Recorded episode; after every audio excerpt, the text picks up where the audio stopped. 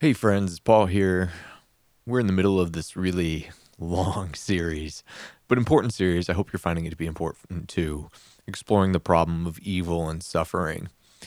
And we've gotten pretty far into the series. We're about eight parts in, and over the last few parts, we've been pretty dense in the, the philosophy and theology department here, which is good. It's important to do that. It's important for us to be able to try to have a narrative framework for making sense of suffering, to make sense of evil and how to respond to it in the world. It's really important that we do that because we have a narrative by default. But one thing I want to make sure that we do as we go throughout this process of growing and discovering and re-examining what we believe is to not just have this remain in the intellectual domain. You know, even in philosophy and Yeah, as people discuss the problem of evil and ruminate on it, it's very common for that problem to be divided into two categories. You have the intellectual problem of evil, which is much of what we've done over the last few episodes, but then you also have the emotional problem of evil, which is really the, the facet of the problem of evil that we most often deal with when we have neighbors, friends, family members, people we go to church with that experience horrific pain, trauma, et cetera.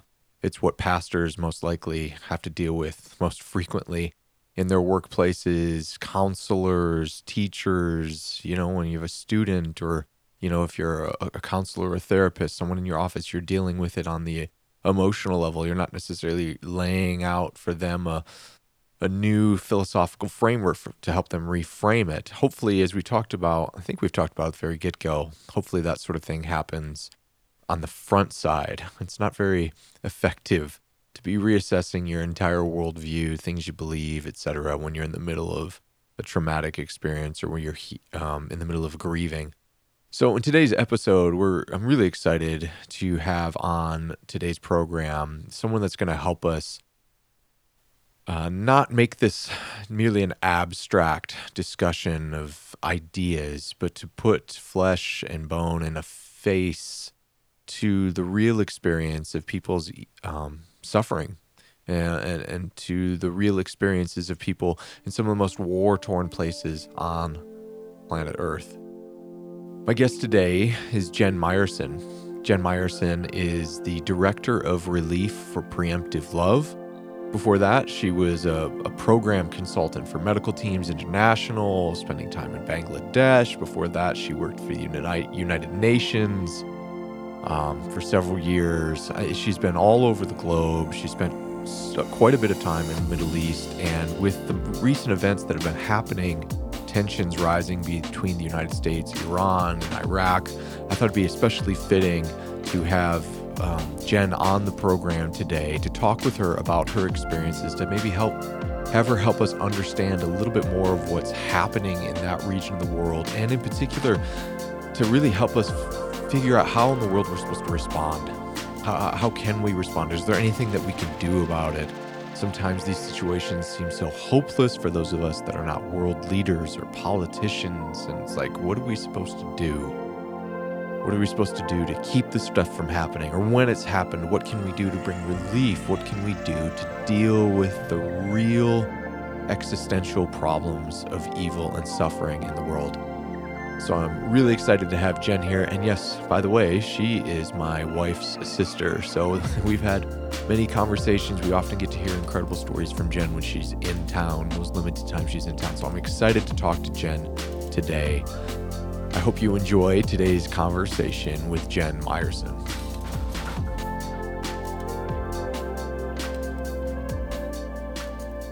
Well, Jen, thanks for doing this. Um, we've been talking about it at family gatherings probably for a little while.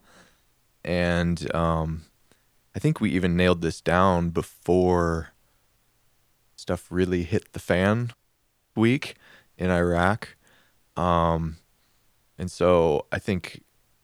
You know, you've, you're doing, I mean, you're flying out to Texas tomorrow, but, and you're going to be, and you've done stuff at the border and in Central America, you you know, so the Middle East is not the only area of focus for you in your current position as director of relief for Preemptive Love. But I think it's an area that's on a lot of people's minds that are trying to figure out what to do, what to, how to make sense of it. It seems so difficult to even be able to trust news headlines. Everything seems so politicized.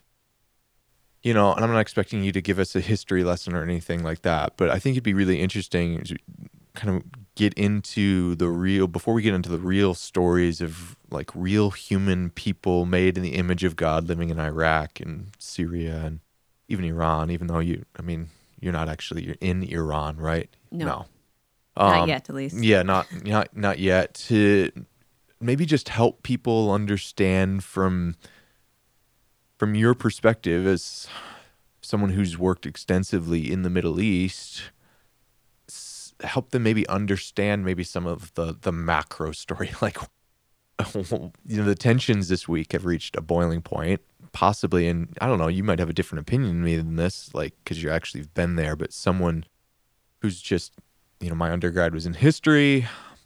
This seems like it's possibly the most tense time since the seventies between the United States and Iran. From your perspective, maybe you could just tell people a little, little bit of the backstory. I mean, we don't necessarily have to go all the way back to nineteen fifty when there's a C I A coup and then the Islamic Revolution. We don't have to necessarily do all of that. But, you know, what would have been some of the things that have led to this boiling point in the region from your perspective? Mm-hmm. And uh, just to add a little plug here, because I do think uh, as Americans and as Christians, it is actually really important to learn about the Middle East. Um, it is in the Bible. It starts with the birth of Jesus, actually mentions the country of Syria in a lot of translations. So even though it is super complex and it is super confusing, and that's okay, I would just challenge people to maybe lean into that overwhelmingness, because our actions as we vote, how we pray as Christians, um, our our how we read the Bible is all intertwined with this region that we call the Middle East. And so although it is really big and broad and messy, um, it doesn't necessarily mean like you have to get a bachelor's in history, you right. know, but I do think that it is important to lean into it. And even listening to this is maybe that way of leaning That's in. That's the goal. um, But just trying to maybe broaden our perspective and understanding of a region that is very important to us, even though we may not see its ramifications here in Minneapolis or here in other places in mm. the States. And so um, for me, I learned a lot of my history through listening to people's stories um, in Iraq and, and other people who are maybe part of the military. And that's kind of how I gathered my understanding. And although it, you can date back quite far, um, I think for me, a, a big piece in understanding Middle Eastern politics is actually understanding the relationship between Saudi and Iran. Mm. And I know that you mentioned a little bit um, of it, but America kind of created an allyship with Saudi in the early nineteen hundreds. I believe it was nineteen thirty-nine, if I'm correct. Um, and that's when Saudi discovered oil. And so we we kind of, that's when our I don't know if friendship is the right word, but that's when our uh, alliance was formed with Saudi. And during that same time, Iran also discovered oil, but they were being infiltrated by out external um, governments like uh, Russia and the Brits. Both actually um, came into Iran twice between the eighteen hundreds and the nineteen hundreds. And so um, from that, you then have this kind of com- competing force. And that's when the, the U S kind of came in and supported the coup, like you mentioned, mm-hmm. in Iran. And um, they switched from a prime minister over to a monarchy where um, his name was Shah. And mm-hmm. he really transformed Iran into being a westernized, um, some would say, uh, secular mm-hmm. type of a nation. Um, so... It uh, with with this moving into a secular nation, there was a retaliation against the the monarch Shah um, of Iranians who are like, we don't want this. This is not this is not the way. And so they kind of revolted against the government, and that is when what we call the Iranian Revolution, mm-hmm. some people call it the Islamic uh, War, mm-hmm. kind of began.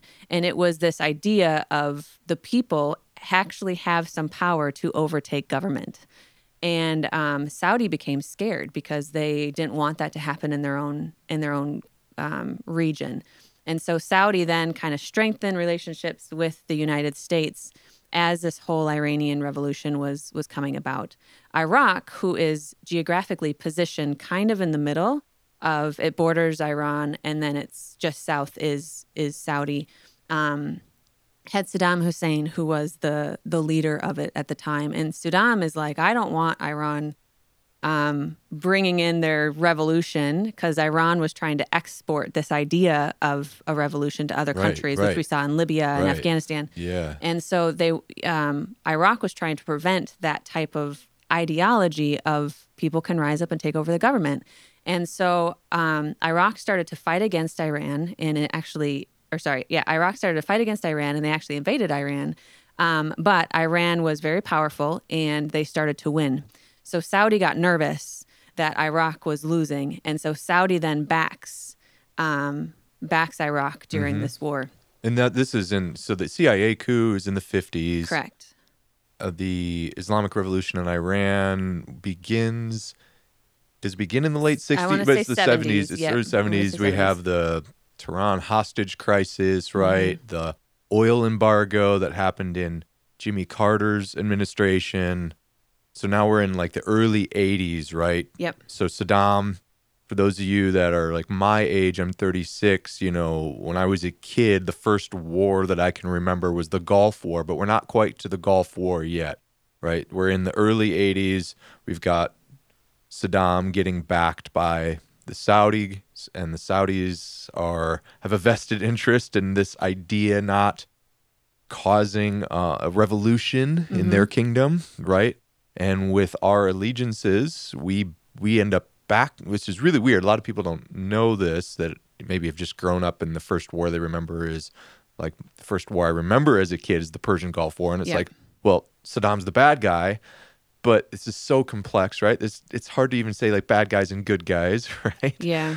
Saddam is somebody that we had um, provided uh, aid to, right, in yeah. the Iran Iran-Iraq war. So we're in the early eighties, right, yep. or early to mid eighties. Yeah, and I think a key thing to to note during this time is Saudi has um, two holy sites within its country, Medina and Mecca. And so they always kind of claimed to be the the Muslim power, the Islamic state. Um, during this time of the revolution, Iran also claimed that they were the the head of Islam, that they were the Islamic state. Mm. And um, there was a division. It, it wasn't necessarily a war, but there w- there was a division between the Sunni and the Shia, which are two different denominations, I guess you could say. Right, type things. And it, this goes all the way back to almost the beginning of Islam, that this yep. division has happened after Muhammad died, right? Correct. This goes all the way back to who's the rightful successor. Yeah. Yeah. You know. And, um, but during this time, they, it was very obvious that Saudi had more Sunnis and Iran had more Shia. And so in Iraq, when, um, let's just, you know, fast forward fifteen years to, to two thousand three, when uh, America invades Iraq and we take out Saddam. Neither Saudi or or Iran was really thrilled about this idea hmm. because Iraq kind of served as a buffer between yeah, the two countries. Yeah. And I think another word that's kind of floating around the news that is good to note is this concept of a proxy war. And this is considered a proxy war when you have two different countries who are fighting on someone else's land, in essence. I mean, it goes yeah, much yeah. more detailed, mm-hmm. but that's kind of the brief definition of a proxy war. And so here Iraq is kind of stuck in the middle, and Saudi and Iran don't want to fight each other. So therefore, a proxy war means that they'll just bring it to a different Ugh. nation. And so two thousand three, we uh, the U S goes and they they they take out Saddam, and the U S really struggled to find another person to put in place in Saddam in in place of Saddam. And so now we have a, a there's no government in Iraq. And because of that, militia groups started to rise up, both Shia and Sunni, some extremists um, from both. Um, you know, that's that's kind of where ISIS came from, and, and those type of extremists. And so uh, Saudi and Iran always, in order to control each other, they always kind of choose opposite teams to support. Mm. And since Saudi was Sunni, they supported the Sunni militias in Iraq. And since uh, Iran was more Shia, they supported the, the Shia. And this is truly the tension that still exists today. Um, we, when um, fast forward a few more years to two thousand eleven, where Arab Spring, and it was the same concept of kind of like the Iranian Revolution, where you have the people trying to overtake the government. We saw it in Libya. We saw it. We saw it in many places. Because these governments are seen as too secular. Is that part of it? It can be because the governments are seen as too secular. In Iran's case, it was uh, that was part of it, but it was also. Um, Shah had used secret police and was just treating the people poorly. So it could be a, a accumulation of many factors mm. that, um, same with in Egypt, there was kind of more of this, we don't like how we're being treated, so right. therefore we're going to rise Libya up. Libya as well, Yeah, right? Libya as well. And so during Arab Spring, you see throughout the Middle East as well as in North Africa, this, um, I don't know if ideology is the right word, but this notion of the people actually have power to take over the government and make a new way. And that was really scary, again, for Saudi, because Saudi's like, we don't want that happening in our own country. And so in Syria, you see the same thing. You see um, Iran is supporting Assad and is supporting Shia-type militias, whereas Saudi doesn't want Iran to have any form of control over the Middle East because there's this there's this power struggle of who's going to be the Islamic State and who's going to have power in the region. So then Saudi then... backs Sunni militia. And since the U S is tied in with Saudi, we continue to support them. Russia is kind of tied to um, to Assad, so they support opposing in Syria, teams. Right? Mm-hmm. Yeah. And so many consider this the the this conflict to actually be a Cold War between um, Saudi and and and Iran. And mm. when people use the word Cold War, most right. people refer to the Soviet Union in America, which lasted, I believe, forty years, right. or it was yeah. a very extensive time. Yeah. And so we're almost seeing that type of activity where you have all of these countries who are stuck in the middle, like Iraq, like Syria, like Yemen, and they may, in those three particular cases, they don't necessarily have the economic structure or other structures that can that can have the strength to remain unified. And so you're seeing in Syria, you have it. You have two world powers kind of pulling that country apart, and they just are really struggling to be able to take control. And yet they're in the middle.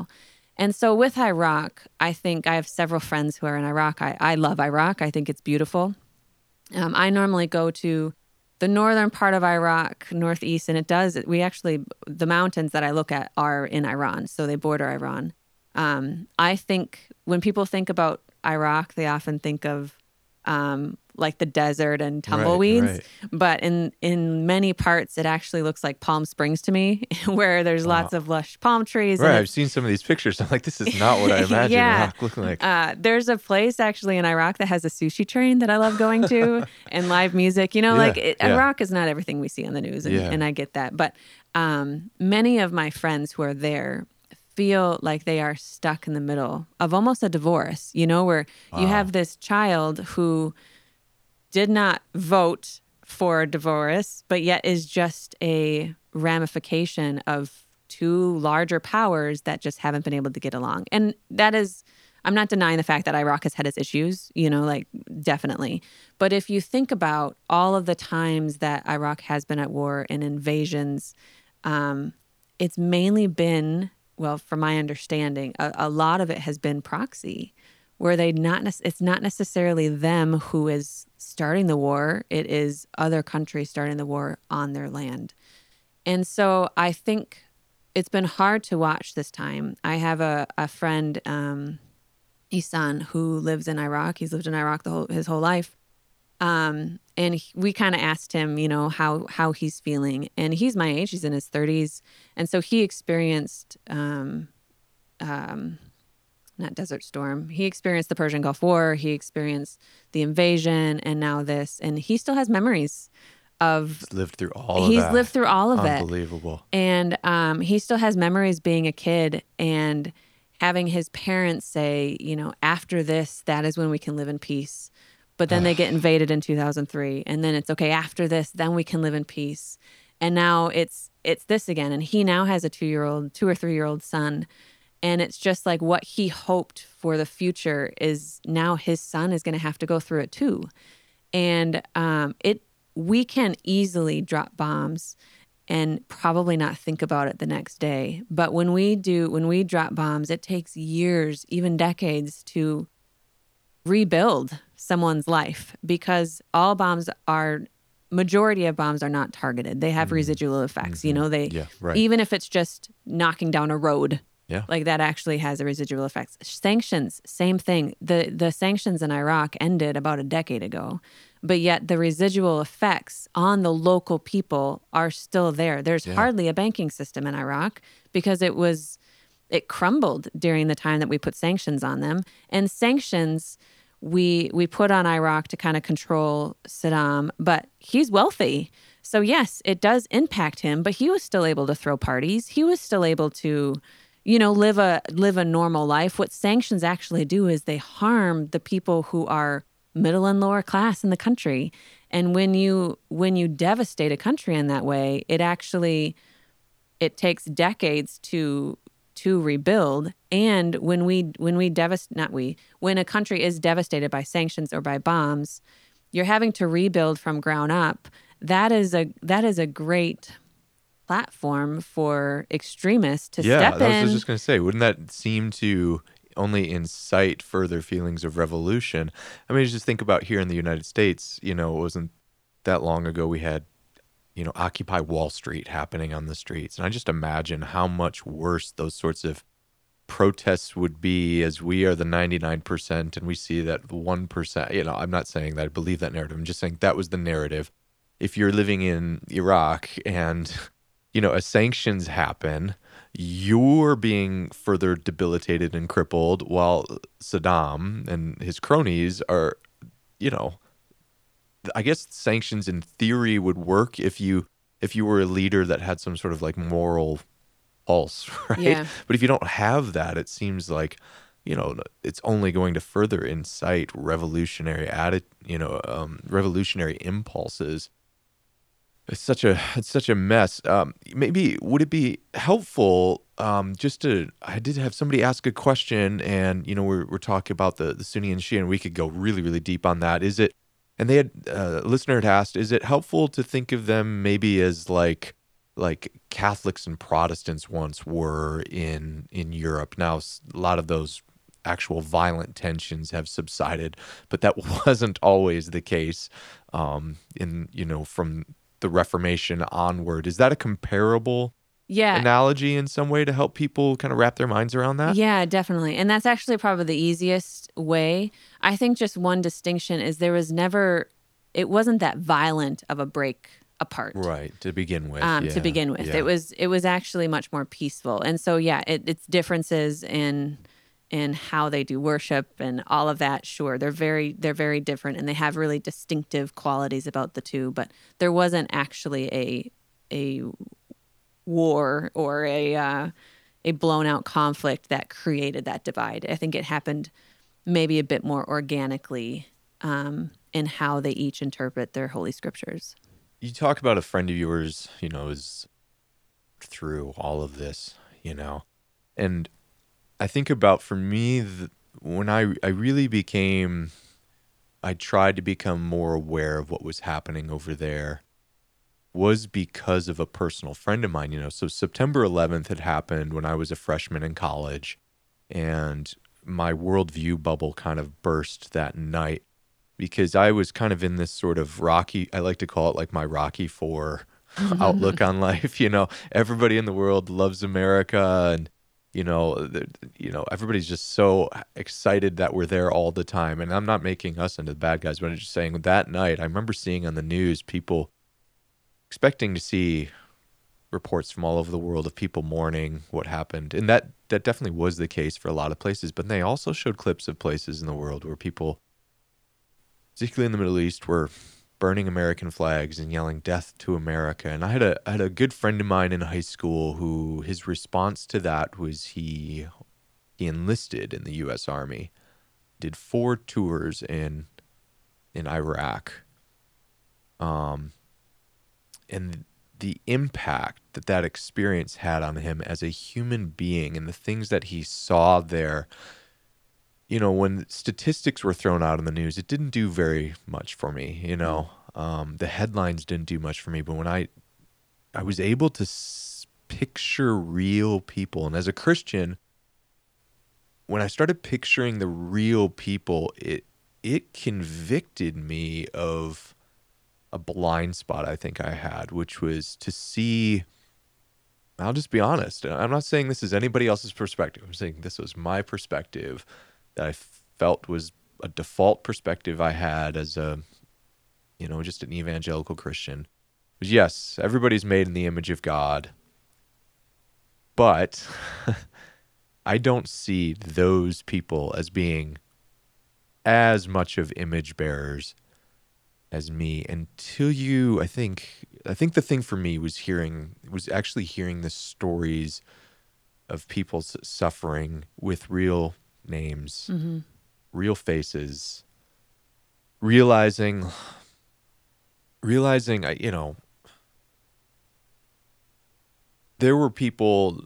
Sadly, there were people, like on September eleventh, for example, there were people that that died in the, you know, whether it was in the planes or in the towers themselves or actually even in the Pentagon, you know, they had never once set foot on Saudi soil, right? Mm-hmm. And and that was the, that was the thing, right, that Bin Laden was so upset about, was when that the first Persian Gulf War happened, Bin Laden was so upset that it was the Americans that were on the, you know, had stepped foot on the Holy Land, right? And there was mm-hmm. this long history of,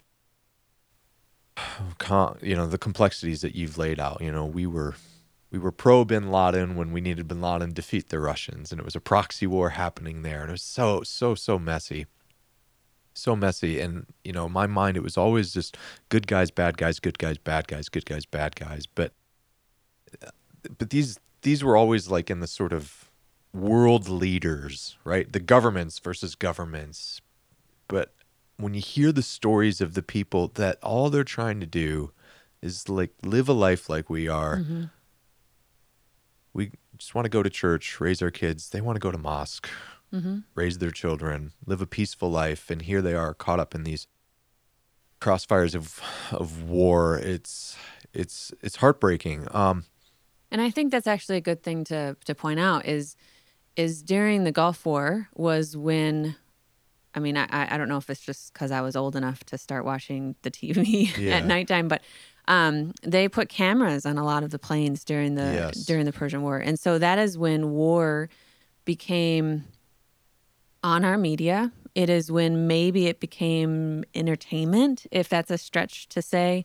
I don't know if it was no, entertaining, I mean, but it was like, you know, the like... The second time we were there, I remember they like...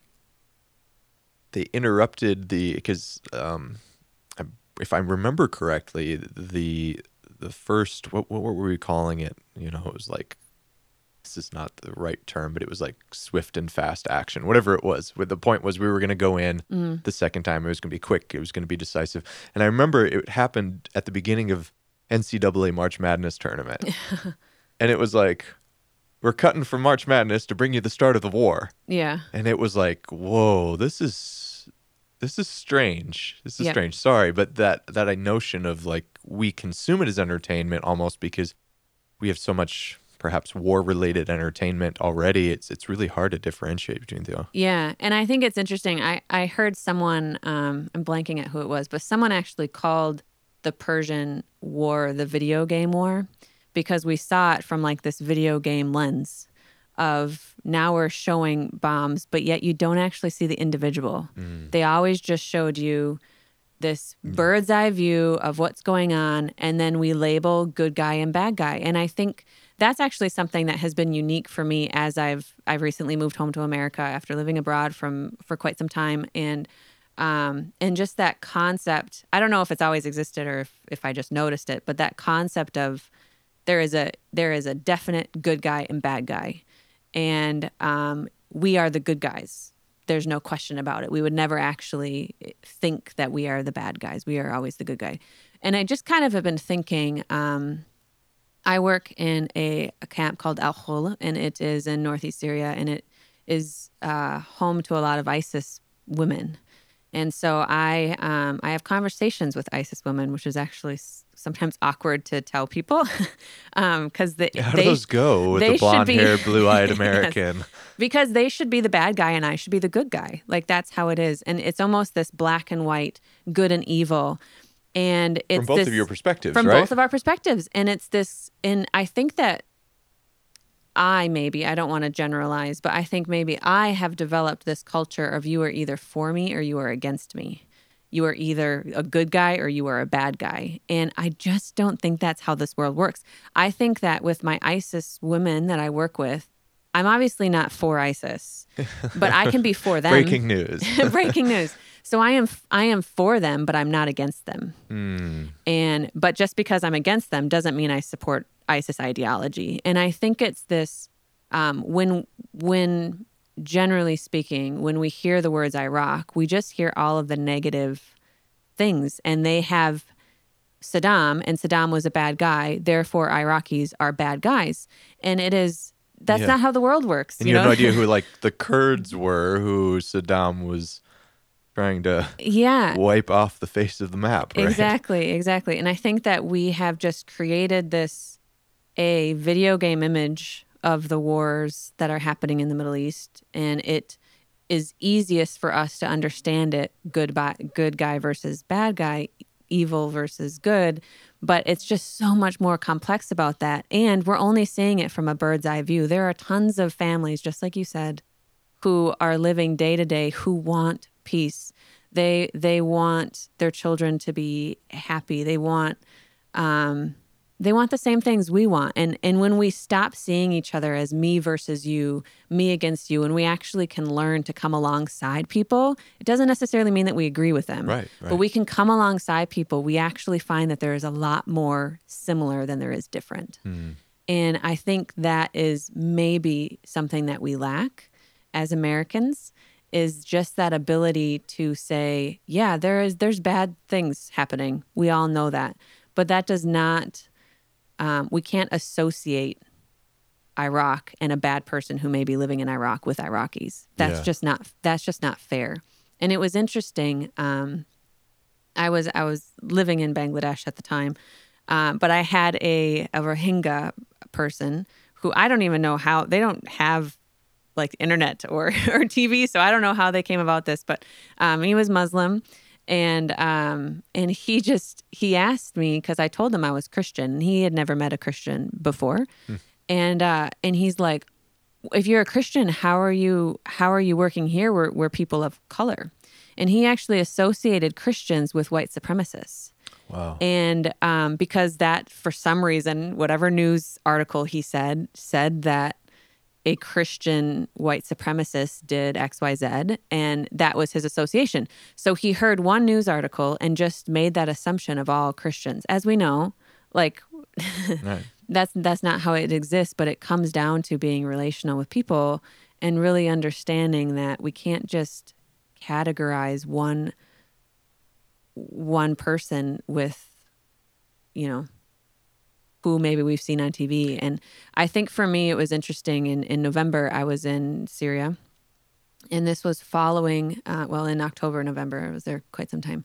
Um, but this was following where the U S decided to pull out um, of supporting the Kurds in the northeast region of Syria, and um, which is a very devastating thing for the, the thousands of Kurds that live in that region.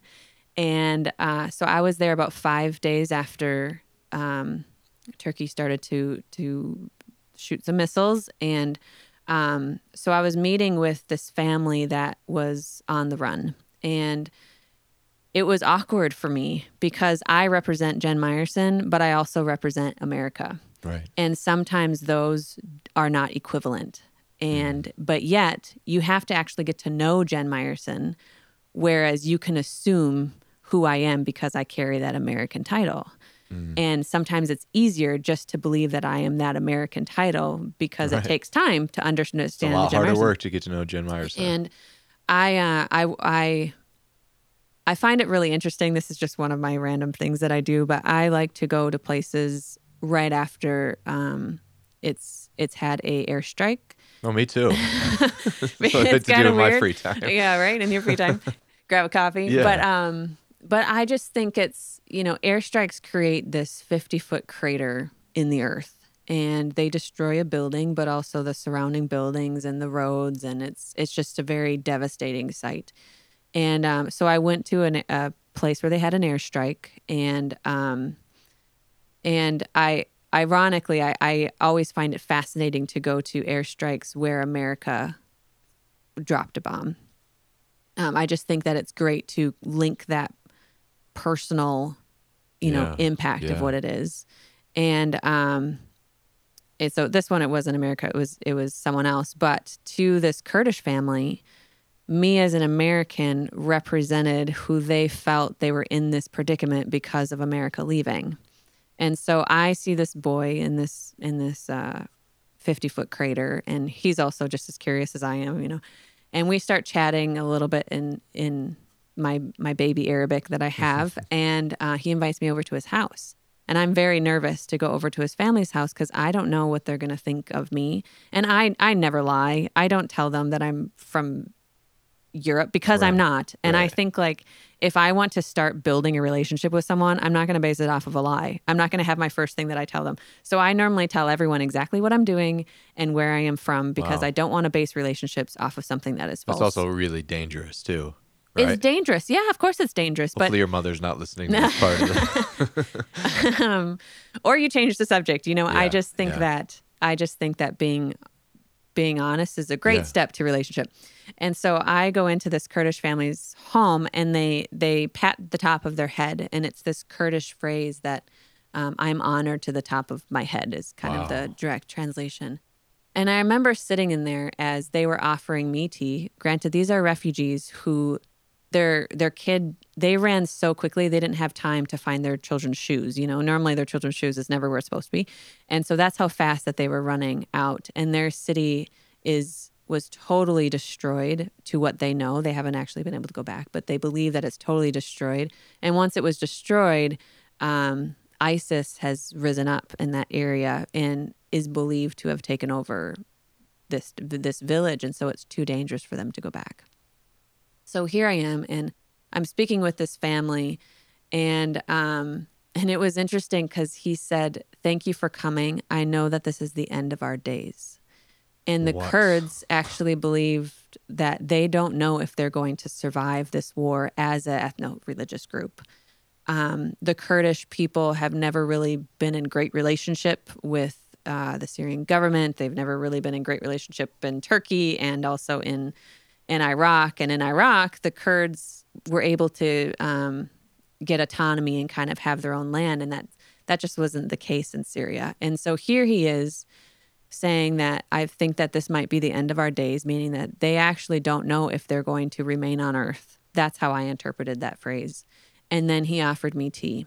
And I just thought, if this were to happen in Minneapolis, if if Syria were to, you know, bomb Minneapolis and a Syrian person came to my home, I would associate that bombing with that Syria person. I don't think I would let them in for tea out of fear.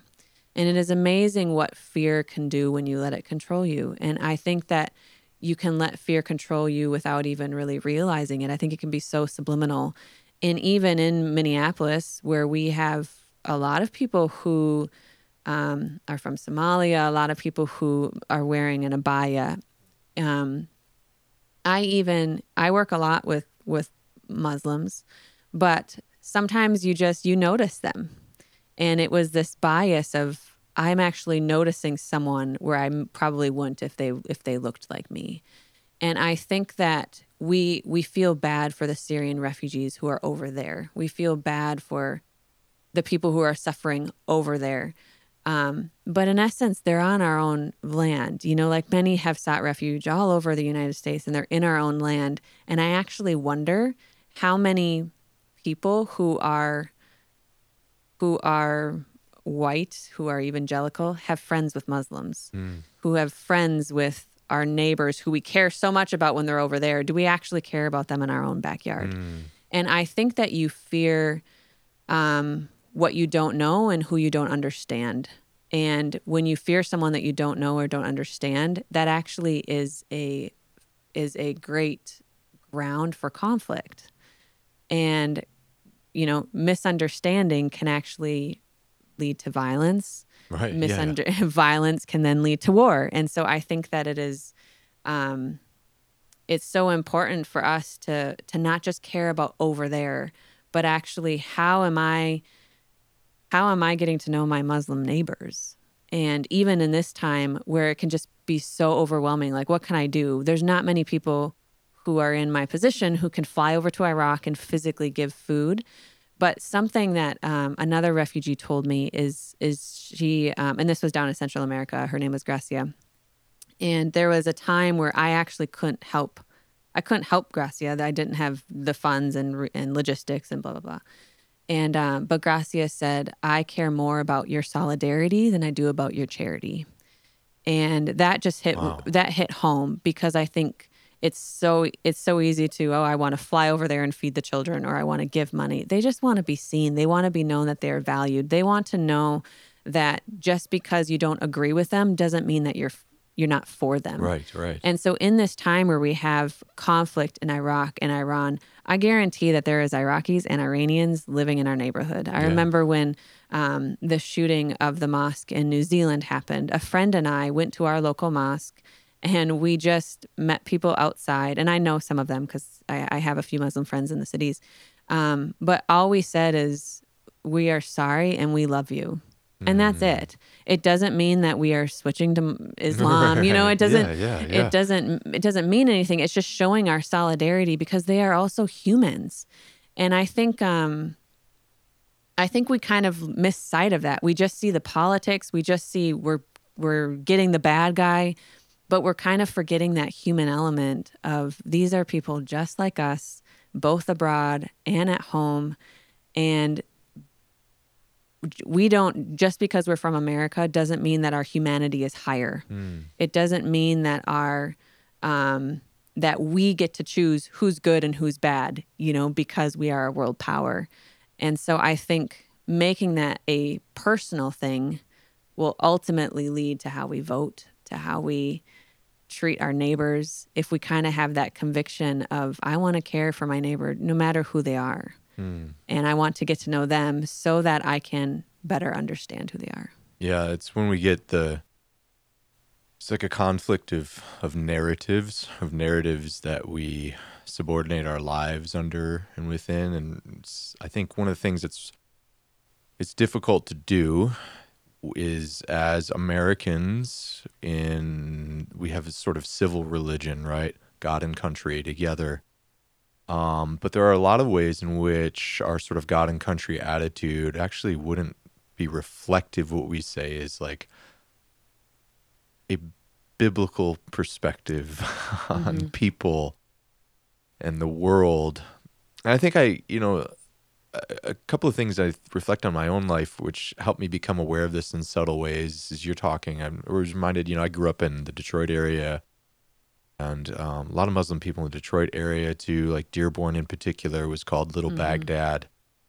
And uh, I, I played sports with uh, guys that were, well, Muslims, grew up in Muslim families, you know? And so, and in a lot of ways, I think my parents preferred me hanging out with them versus maybe kids that were just, we might just say on the, the secularized.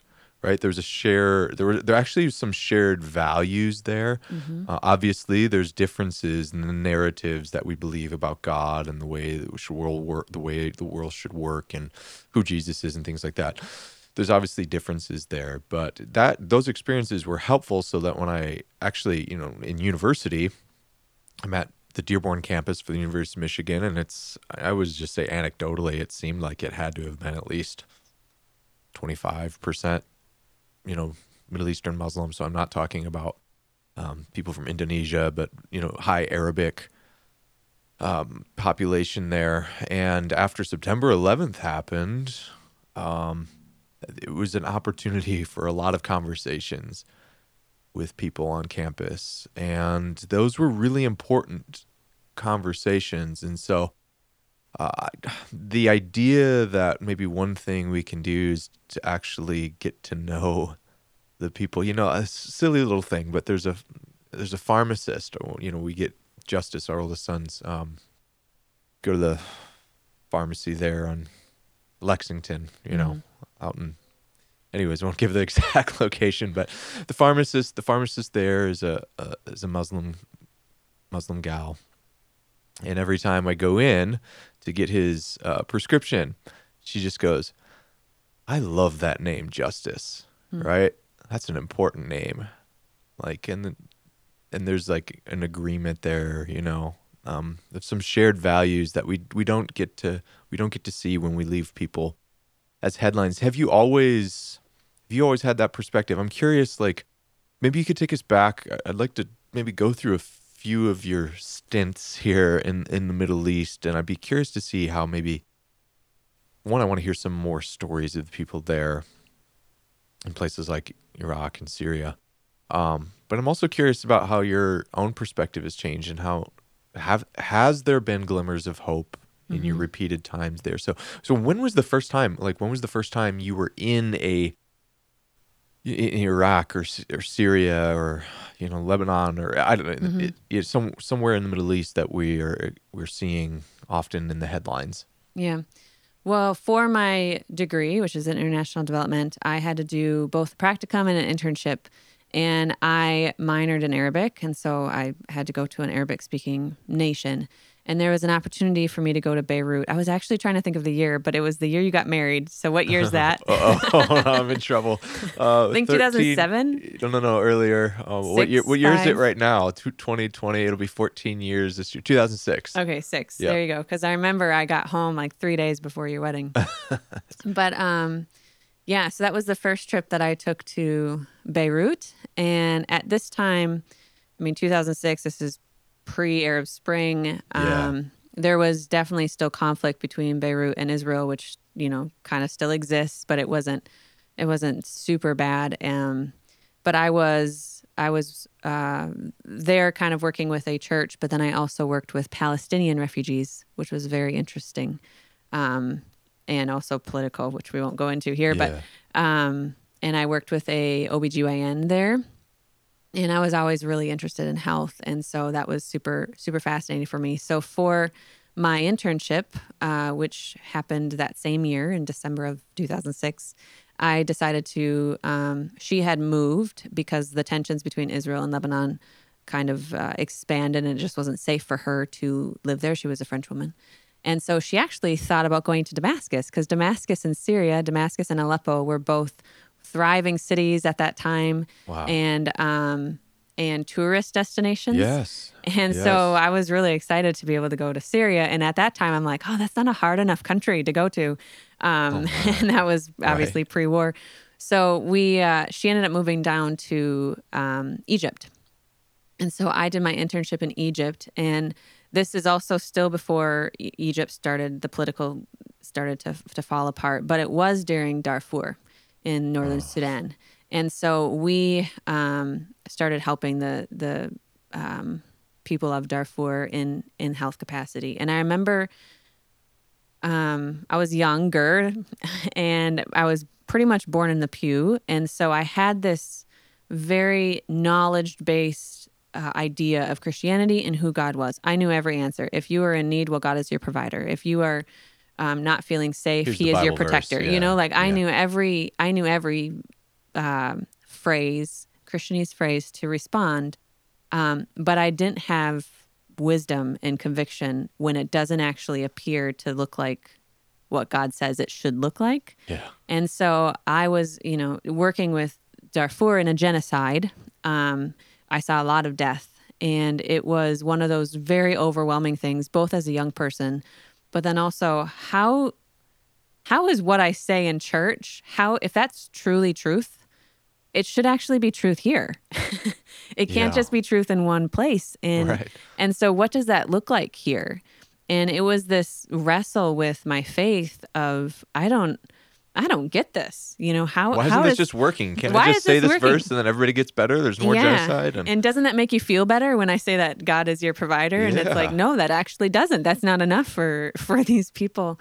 And um, so it was just a time where I really had to establish um, establish my faith. And I think two convictions over the course of my humanitarian career that I have to keep instilling, but I think that they've really, um, they've been monumental in in who I am and my ability to do my job. But one of them is the concept of my purpose and my sole purpose is to be obedient to God. That's it. There's nothing else. Granted, I, I used to work more in the health sector, so some of that obedience was helping people survive and living. But that's not my that's not my job. That's that's a linear um, reaction to a vertical mm-hmm, obedience, mm-hmm. and that really helped me because that meant that every loss that I had was not actually my responsibility. That was on God. But then every person that I saved was also not my win because that's on God. If my mm. sole purpose in life is to be obedient, then that is it. Wow. And and so having that mentality really helped me th- through some of the inhumaneness that is part of humanity, and and just some of the things that I've seen. I've now worked in in two genocides and several wars. You know, like it is it is shocking what humans can do to other humans, and just the suffering can be so overwhelming. And I think that leads me to my second conviction of, I remember in Central African. I remember I was working on a project in Central African Republic, and this is when I was with the U N, and um, I I was dumbfounded at the inhumaneness of humanity. I was I was I just like just like think of that statement. The in you know it's like the inhumanity, inhumanity, inhumanity. Right? Yeah, and um and it was just. It was just viciousness, and I couldn't. My brain couldn't actually conceptualize what had what I had just seen. You know, it's like I don't understand how this is part of our world. And then I I really started to realize it's because it's not part of our world. It is called inhumane because mm. it's not human. Mm. And I had to, in my internal self, and I actually don't know if this is theologically correct, but in myself, I've really had to divide the human and evil. Yeah. And I actually think that, yes, human did that action with the influence of evil. And and for me, if I would, I started to I started to hate humans. I especially, I worked in um, gender-based violence, and uh, which, you know, you, you that's a very hard topic. And oh. and oftentimes what I was, and I was in women's health as well, and so I would often see women be abused by men. And it almost made me really angry at men. But then I'm like, with good no, cause. With good cause too. But it, but it's actually evil that I should be mad at. And if I, I came a point where if I couldn't distinguish between evil and human, I would have lost hope in humanity, because I would have just started hating humans yeah. for yeah. how they could do these things. Yeah. And so I think that God came on earth not to defeat humans; He came to defeat evil. And so therefore, if I can see evil for evil and human for human, then I know what I'm actually fighting. Wow. And that is evil. And it's totally shifted my my prayer life. It shifted the fact that I can work with ISIS women because I do not hate them. I love them. I hate evil. Yeah. And the more that I see what these children go through, and um, you know, in, in ISIS camp in particular, uh, it's not ISIS camp, it's called Al-Hol camp, but I call it ISIS camp. I, um, I in November, I walked into a tent of a woman who was from Canada. And uh, there's there's about ten thousand women who are from... An ICE, a, w- a woman that's a member of ISIS from Canada. These are alleged from ISIS, okay, but yeah, there's yeah, yes, there's yes. about ten thousand uh, foreign women and children who are living in what we call an annex part of this Al-Hol camp. Mm-hmm. And they are assumed to be ISIS because okay. if they were caught... Right. In an ISIS raid, if they're Arab, like you don't know what side they're on. Right. If they're if they're white, chances are they probably are there because of ISIS. And so, um, but this woman did not necessarily believe in the ideology. She um, she more had the story of she was going to getting her university degree in the University of Vancouver. um, or her undergrad, sorry. And she met a guy and got married. He wanted to be live in community with other Muslims. And so she wasn't anything. She didn't claim to be a, a religion at that time. And so they moved over to Aleppo. Yeah. And then he starts leaving at night. She stopped asking where he was going. And now here she is. And she has, um, I can't remember, it's it's in between like seven or nine children, which is quite common for, for women in the, in this area. And um, she she showed me a photo of her eight-year-old boy, and this is kind of graphic, but her eight-year-old boy was actually holding a, a human head. And um, and she said, this is this is what they teach my son. This is like ISIS ideology for boys happens when you're really young, like ISIS school, ISIS training. And so here it is, and it was so easy to hate ISIS, to hate these men, but yet I'm like, no, my my my fight is not against these men, because I do not think that creating peace is going to happen by being violent. That's my personal opinion. I just don't think that's the way. I think fighting evil um, and loving the human behind it, like that's actually what I think is going to create peace. And so it was, but that distinction of my purpose in life is to be obedient, and part of my obedience is to fight evil. I think that is what has allowed me to be sus- to sustain in this job, or else I probably would have gotten overwhelmed a long time ago. I'm going to throw in something because I think maybe this is hopefully helpful to people that have been listening to this podcast for a while. And one of the reasons why, one of the reasons why, like, one, I wanted to kind of stop in the middle of this series on the problem of evil to actually talk about the realities of people's experiences of evil and suffering, but two, to actually see how what we believe about those things actually affects how we live in the world. And for you to be able to make that differentiation, to be able to see something that is, and you know, like, like you're in the real life, but this is going to sound pejorative to myself, but you, you're in the real world. And, you know, much of what I'm doing is in the world of like, like ideas. Right. And so for you, you're not necessarily, you're, the way you've come about this has been, I've never been in trying to bring relief to a place that's experienced experienced genocide, right? Mm-hmm. You know, I've had my own experiences of suffering, but it's not been as gratuitous as that. We can put it like that.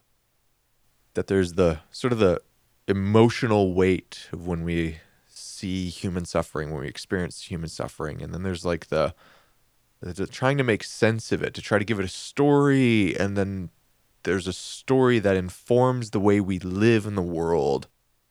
You've brought up something that's actually, you know, it was like, yeah, people have been listening, hopefully catch it. It's it, there is a classical Christian notion that evil is simply, it's the privation of the good, right? That evil is is the movement away from the from the good, right? And that actually God has made humanity good, you know, and, and that's, that's not to say, it's not denies that humans are also sinful either, mm-hmm. right? And these are these like twin tensions we hold to as Christians, because if we move too far on the one side and we go, humans are evil, then what you said, you said like, I would become totally and utterly hopeless, mm-hmm. right? There's nothing I can do about it. And that's the weight sometimes, I'll be honest, that's the weight sometimes I feel when I just hear these stories. It's it is a weight of hopelessness, you know. It's a weight of how are uh, people are just like this, right? They're just like this, and it has to be a little bit of I think of even, you know, I think of even the story of Noah, right? Is I mean, when we step back and try to get out of the Sunday school lens of reading that story, mm-hmm. you just think, well, that yeah, that would kind of make sense. Let's just wipe. Let's just start over. Let's yeah. just start from scratch. But the like redemptive arc of the scriptures to see Christ, st- to God in the flesh, step into our humanity, and in that humanity to experience the full weight of suffering as somehow a way of alleviating the suffering of the world. Like that narrative provides me with hope, and hopefully, and it sounds like it does for you too, to go into these places and go, this like this doesn't have to be the end of the story, right? This mm-hmm. doesn't have to be the end of the story. Did you, um, you know, so your your younger experience is some fourteen, fifteen years ago, seeing this stuff really for the first time. Was it hard? Was it hard to actually get through that feeling of like, I don't know if I can do anything about this? And in subsequent trips and subse subsequent stays and and and um, in your time um, in these war-torn places, what's what has changed in you? Has there ever been a point where you really got to the rock bottom? You're like, I'm done with this. Like, how do you keep going back? How do you, what glimmers of hope have you seen? Obviously you talked about, I mean, you brought up Aleppo, and like things have got worse mm. since your first time there. How do you not walk away from that and go, I was in Aleppo when you could go to the mall. Yeah. Right? And now I remember you, um, you posted to your, your Instagram when you were there. Um, was that six months ago? I think in May. In May. Uh, the video of the streets, and like, I'm just trying to, I can't even picture the devastation. Like you said, like the one, one bit of infrastructure. I mean, not far from where we're recording this right now, in two thousand eight, the thirty-five W bridge collapsed. Mm-hmm. And that was like, I don't want to minimize it because people actually died that day. Mm-hmm. And then the aftermath of like, well, we can't get into the city. This is the way we get into the city. That, and it was one bridge, mm-hmm. right? And I'm seeing these scenes from Aleppo, and it's like the devastation, I can't even compute it. Mm-hmm. Things seem to be getting worse there, and yet you keep going back. Yeah. You know? And not just you. This, like, you're one person that represents lots of people that are doing what you're doing as well, and maybe probably not enough. What glimmers of hope have you seen there, which make you go, "No, no, this is worth it. Like, we're doing something. We're the, I, I can keep doing this. I can keep being obedient." Because at some point, I admire the determination. Like, I got to be obedient to God, but don't occasionally you have to see a few wins. Sometimes. Yeah, and it's kind of ironic that you're saying it this week, because I think um, as soon as this whole thing with Iraq happened, I actually texted my boss, and I'm like, I think I'm going to quit and save the whales. They don't shoot at us. There's less politics involved, you know, yeah. like it's still doing the world good. Um, so there's definitely times We're not I drone get... striking whales anywhere. Yeah. yeah. Um, so who knows, maybe further in my life. Okay. Um, but I think back, that was a loaded question. So I think just yeah. rewinding a little bit, um, so I think I would have gotten really overwhelmed if I would have continued going into these places with the concept that I am, I am going to be, I am the one who's going to be helping them. Kind of this like white savior mentality. Right, right. And, um, and also I think we, it's a good phrase, it's truth, it's in the Bible, but I'm going to be the hands and feet of Jesus. Give this yeah. perspective. I actually don't know if that is in the Bible, but... Oh, really? Like, is that... Okay, well... It might just be one of those Christian cliches. The way that we interpret it, yes, yes, interpret, of yeah, being yeah, yeah. the hands and feet of Jesus. Yes. But just that phrase of, I'm going to be the hands and feet of Jesus, yeah. means that I am, I am doing something. Right. And what I realized is that oftentimes refugees know their own solution. Hmm. They know what's best for them. They know what they want. And they don't necessarily need someone going in and doing it for them, that we are this outside person who has it all together. What they need is they need someone to come along and lift up their arms and and just give them a little assistance, you know, to to live their life. And I, so as soon as I started transitioning my posture of being, I am here to save you, and more of, okay, you're going through a tough patch. How, what do you need? What is going to help you in your future? Because it's it's not going to be what I think I need, you know. You're really partnering with local it's heroes partnering with there. them. Yeah, and they are the heroes. It's yeah. not me at all. Yeah.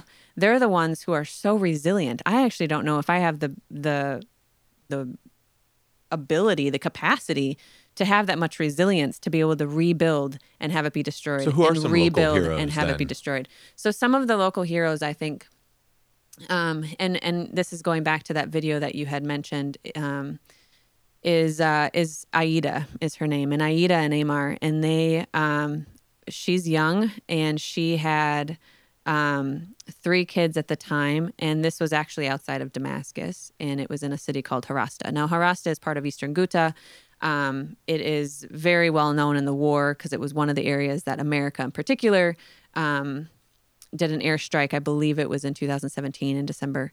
And so um, they were besieged. It was a besieged city. And um, airstrikes happened two thousand, yeah, in two thousand seventeen. And in March, April of that year, um, it was liberated. And um, but as soon as the airstrike started to happen is when they decided that they wanted to leave. And I remember sitting with Aida, and I'm just like, why? You had years to leave. Like, right. Why did you choose now? And she told me, she's like, if I just had one wall, this is my home. Like, mm. this is where all my family is. This is where my community is. This is where my memories are. Like, if you actually kind of think about, you know, your own life, you probably have a place like that as well. And um, and so then they they tried to leave, but when they were running uh, frantically, she ended up uh, losing her kids. She lost them in the chaos, and she couldn't find them. And I remember looking at her as she's retelling from a mother's perspective of having no idea where her kids are, and trying to search for them. And so she's like, I can't leave the city without my children. And uh, during one of the strikes, her husband, she doesn't know exactly what happened, but her husband was hit and he actually lost his leg. And so she knew to take off her head covering and cover his leg and pull him underneath an abandoned building. And then she continued to search for her children. And she found that a neighbor had taken her kids and had hid them in a basement. And so then she, you know, moved her husband, and they all hid there um, for quite some time, and then just realized, like, they don't, they actually can't leave now. Like, they are stuck until it was liberated. So once it was liberated, um, Preemptive Love was able to, within weeks, bring in an ambulance and do emergency healthcare. That ambulance turned into what we call a hospitainer, which is the back of a semi-truck type thing. And in August of August or September of two thousand eighteen, Aida had a feeling that she was pregnant, and um, so she goes into our hospitainer. She she never really went into the hospital for her other children, and then finds out that she's not only pregnant, but she's having four babies. Oh, my goodness! She was both like scared and nervous. You'd and be scared if you were wealthy in the best and conditions. In the best conditions. Yeah, totally. And so I, uh, she, she delivered in the spring of two thousand nineteen, and I was there about three, four days after. And I remember walking into this, this neighborhood of Harasta, and it literally feels that if you sneeze, a building is going to collapse. And there's hardly anyone here. The Eastern Ghouta region was about four hundred thousand. Now there's about thirty thousand who live here, and they are, they are just living in these apartments if they have three walls. So a lot of them don't even have four. The the windows are broken through. And so you you walk down the street and there's still rubble all in the street. And this is back in April. It's it's much cleaner now, but um, there's still rubble all over the street. And um, and it's it's quite devastating because they're still finding people under the rubble. Um, still. Still. Well, not still. This yeah, was right, back right, in April, right. during this time. Right. And so... Um, and not all streets have been cleaned because it's very dangerous to walk over rubble because there could be unexplosives there. And so even just to get from the clinic to her house took me, a well-bodied person, well-able person, it took me like thirty minutes. I can't imagine walking to our clinic when she's carrying four babies. Oh. And so I just remember walking through, and this was spring. And so uh, there was extra rain this year as well in, in Syria, in this region. And so all of these poppies were were coming up, and most of their stone is made out of out of sand, so it's this really mute type color. And then to have these rich red vibrant poppy seeds, it was almost like uh destruction and life, the dichotomy of that in full view, and pain and possibility in full view. And so you're walking down, and I go over to Aida's house, and here I am holding these these four babies, which were all sleeping. That's another miracle in itself. yeah. um, but just seeing hope in the midst of destruction and life in the midst of destruction. And they are now, her husband, we were able to get him a prosthetic leg. And so now he can walk, and he works at our clinic now. And they are just sticking with it. And for them, it's a win because they are able to...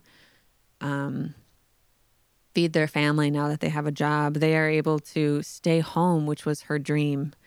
Um, And so seeing her and seeing just that new life in the midst of destruction is always super, super hopeful for me.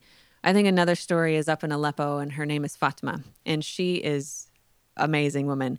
She has eight children, four of whom have disabilities, and her husband was shot in the head during the war and um, is bedridden. So he's he's can't take care of their family. So now she is doesn't have any education, and she is now the main caregiver for her family. Again, four of which who just need a little extra care. And so we did a project where we would teach them how to do mushrooms. A lot of their fields were burned. And so they were farmers originally, but now it's it takes a lot for burnt land to get nutrients right, right. to grow. It it actually takes uh, quite a lot of seasons to be able to bring that nutrients back into the ground. And so she needed income. She needed some way to take care of her family. And so we helped her um, with mushrooms. And mushrooms is something that you can grow within a very small space. So she actually uses kind of a pantry type room to hang her mushrooms. And we we don't just give her seeds and say good luck. Like, we actually take them through a process of training them on how to do mushrooms, because it is new. This certain type, it's called an oyster mushroom, and it has protein. So yeah. They used to be sheep farmers. So we wanted to also make sure that they were giving protein back to the community. Um And so she she was like in the front of the class. She was that one who always raised her hand, who asked so many questions. And it was just so cool being with her and and four of her kids. And they, uh, two of her kids have Down syndrome. And they both said to me with proud faces, like, oh, I'm a mushroom farmer too. Oh, and it's so just sweet. Something that she can do in her own home, and she's rebuilding her life despite her circumstances.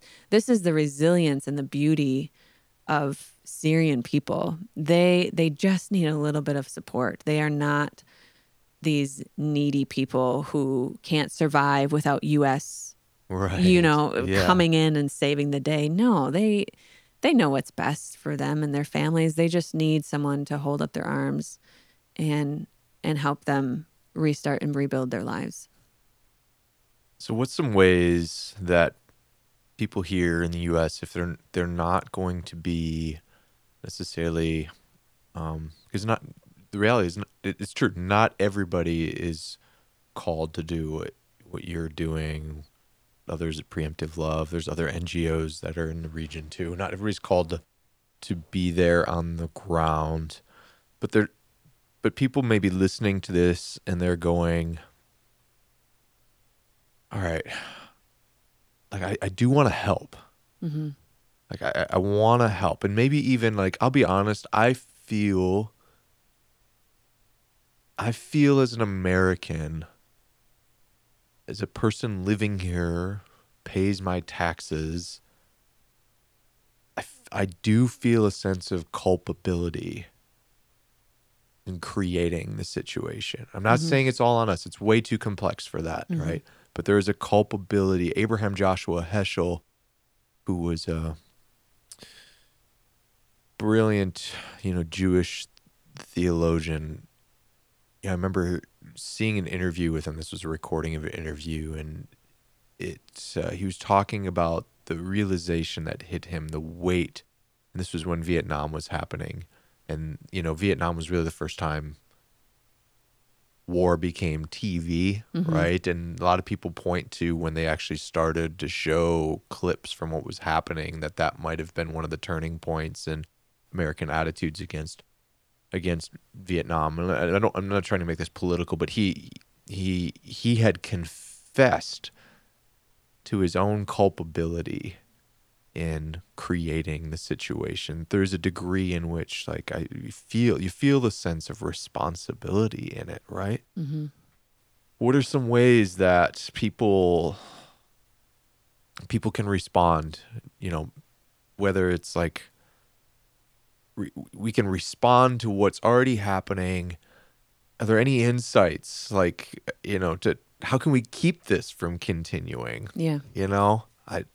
I just, I scratch my head and I go, how does the cycle, how does the cycle ever stop? And then how do we not just do the cleanup after the fact? It's like, you know, the thing that goes through my head when I you come back and you, you share these stories, and the thing I start going right through my head all the time is like, well, an ounce of prevention is worth a pound of cure, right? Mm-hmm. And you guys are dump, dumping out tons of of cure, and I'm like, how could, you know, I'm not saying you have an answer for this, but it's the, the question that runs through my head, like, what can we do to prevent this stuff mm-hmm.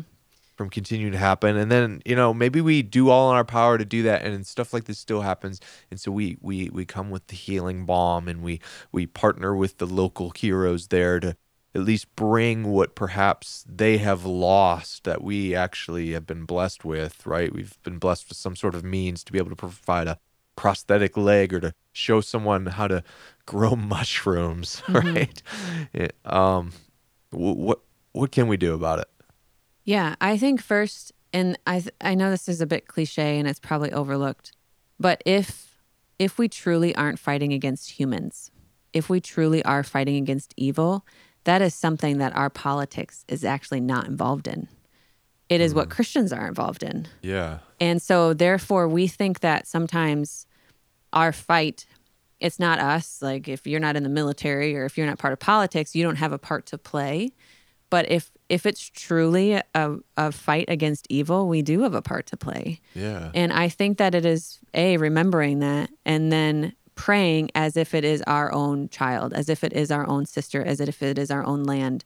And I remember in, um, uh, I think I was near Damascus, but I, I met this small ten-year-old boy named Muhammad, and he was playing basketball. And I you know, just went up and I chatted with him, and um, and he was kind and le- yet this leader, but kind of a quiet yeah, he, leader. You sent us a picture. I think I sent you a photo yes, of him because yes. he reminded me so much of Justice. Yeah, Carrie sent me that picture and, and I lost it. um, and it was just, Muhammad never chose to be born into a country of war, much less than Justice chose to be born in a country of peace. Like they actually didn't choose. And yet Muhammad, because of the length of this war, he's probably only known a couple years of peace. He actually doesn't really have, I haven't asked him, but I'm assuming that he probably as a young child doesn't have a recollection, uh, uh, an understanding of what peace even looks like. And so for Muhammad, it is, I want to pray for him as if he is my own nephew. You know, I want to fight for him as if he is my own nephew. And it's almost kind of, Getting our getting our sights off of the big perspective, getting our sights away from the video game, you know, yeah. uh, footage that we get of bombs dropping, and actually seeing the one, yeah. and knowing that there's actually a one who probably fits a member of your family, who probably fits a neighbor, and fighting evil on their behalf, because ultimately that's who we're fighting. Yeah. And so, if we actually, I I firmly believe that if we had a community of Christians who prayed against evil the way we would if it was our reality, mm. I think things would actually be different. And so that is something that I think is easy to do yeah. and is something that— Everybody can do that. Everyone can do it, Everybody and it do doesn't that. rely on politicians. Yes. You know, that actually relies on us. I think another thing that we can do is, and we mentioned this before, is just get to know our neighbors. And because I— I would bet if you got to know your neighbors, your Muslim neighbors, your, your, if I can say it, your homosexual neighbors, you know, if, yeah. if you actually got to know them for them and kind of not necessarily agree with them, but just get to know who they are, I think it might actually impact how we view conflicts around the world. It might actually impact how we vote. It might actually change our perspective of, of what we should fear. Because if you know Muslims the way I know Muslims, if if something were truly happening to me and I was in need of help, I would call my family first, but then I'm going to call Hawar in Iraq because yeah. he is such a genuine, kind friend. He would do anything for me. Uh. And I think because of that, whenever I see a Muslim, I don't fear Muslims. I assume they're all like Hawar. Right, right, right. And so I think that if we can... If we can get to know our neighbors and break down that level of of fear, it's really going to open our eyes to what's actually going on and may change some other things within us of maybe how we see a certain situation or or that. So I think that is the second thing that we we can all do. And the third thing, and I'm going to reemphasize this, is like learn about It's okay to learn about this, and it's okay to struggle through it. It's very complex, but just instead of instead of saying this is too overwhelming, I think it's really important for people to understand the way we vote has residual effects on individuals.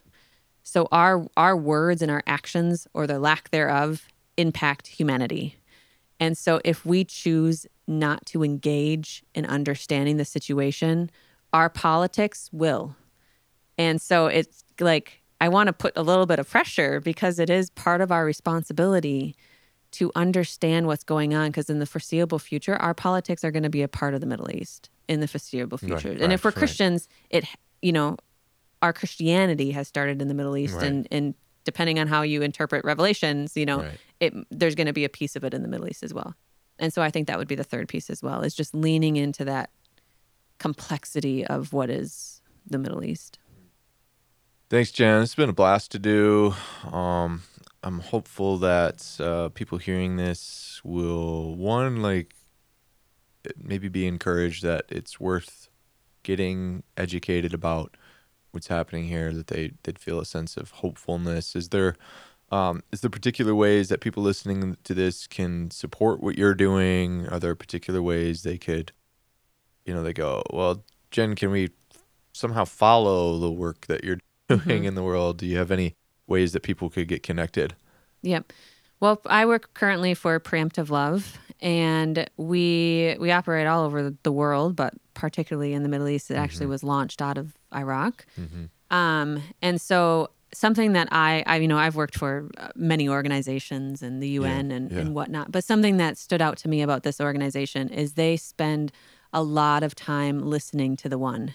And they don't make blanket decisions of we're going to feed five thousand people. They they say, how how can we feed this one person well and maintain dignity? And um, and so I think that they, I mean, yes, I'm biased. I work for them. Right. But I think they're actually a really honorable charity, yeah. uh, you know, charitable giving, yeah. because the money is given with, with the one person in mind instead of, you know, a, a mass full of people. Right, which is harder to sell when you're going, well, what's your impact as Americans? Yes. We like to hear big numbers and stuff. Totally. That yeah. can often yeah. betray the reality of, well, the long-term multi-generational sort of change happening in one family, mm-hmm. right? You know, mm-hmm. which one's better or worse? That's like a, it's a value judgment, yeah. there, right? But it even goes back to Fatima. I mean, that project was agriculture. It was right. for people of land. She couldn't do that with her current circumstances. And so having to adjust our programs to actually match her and what she needs in her life is something that I really value about our organization. So I think following that, we also, um, we have a phenomenal team who is based in Iraq, who writes blogs. And um, it's always fun because the members of our team are very diverse, like diverse in religion, diverse in political party. Um, so it's always interesting because they all have to edit each other's blogs. and uh, That's good. That's probably a really I, good practice. Yeah, I think it's just a great way. And I think it's also an example of how we can be for someone, but not, um, you know, not uh, not support their right, views. Right, right. And so I think that blog is also very educational. And so again, that's found on the Preemptive Love website. Oh, that's awesome. Thanks, Jen. This was a blast. Um, these are heavy subjects, but I'm so thankful for what you're, the work that you're doing, and that you get to come back and encourage um, the rest of us to maybe sometimes get our head out of the sand, mm-hmm. right? To be aware of what's happening in the world, and um, and to to call us to be be hopeful that God is actually working in the world. That those that beautiful picture, I remember the, the seeing the video that you you shared with us of the the flowers somehow emerging out of the, this rubble. Is like, doesn't make it all go away, doesn't make all the bad stuff go away, but gives you a little glimmer of something to to, to keep. And fighting's not the right word. Because this is it's the fighting that's brought us here, but you do internally have to fight to keep to keep hopeful about, um, about somehow God reconciling all things, right? Thank you, Jen. Thank you. This episode is brought to you by the Deep Talks Patreon community. It's people like Paul R., Luke H., people like you guys who are making this podcast possible. I'm so thankful for your support and your encouragement. Welcome to new member of the Deep Talks Patreon community, Nathan H. Thank you for joining. Thank you for supporting this work that I am doing. If you want to support this podcast, that's one of the best ways you can do it is by becoming a member of the Deep Talks Patreon community. For as little as two dollars a month, you can provide significant support to this podcast. If everybody who listened did that, it would go a really, really long ways. There's other tiers of support, and at those tiers, there's different rewards, fun perks for, for people as a thank you for um, seeing value in this work that I am doing. So thank you to you guys. Another way you can support is just by leaving a review on Apple Podcasts, by subscribing there, subscribing wherever you listen to your podcasts at. But especially if you leave a review on Apple Podcasts, that goes a long ways because it's the number one place people are going to search for podcasts. So thank you to those, uh, those of you that have left some encouraging feedback on how much this podcast is helping helping you, and I, I, I have every intention of continuing to be of help um, as much as I can to you guys on your journey of not just theology, but this is really a journey, a journey with God, and uh, I'm just so thankful for whatever part I can play in that. Thank you guys for listening in. Uh, we're going to continue on with our Um, Problem of Evil series in a little bit, and we've also got some other guests coming up, including at the end of the month, Justin Brierley. Justin Brierley from the U K. Justin is host hosts a wonderful program. It's actually played influence in, in my life called Unbelievable. Can't wait to have Justin on the program, and uh, maybe some of you guys are already familiar with Justin's work. Finally, I encourage you to support Preemptive Love. Um, they're not a sponsor of today's episode or anything, and Jen is really just speaking as an individual person. She wasn't coming here on behalf of, of Preemptive Love, but I, I can't think of a better organization in this time and what's going on in the world to support and to uh, give. My wife and I are supporters of Preemptive Love, and I'd encourage you to check them out too as well. Thank you all, and until next time, we'll talk again soon.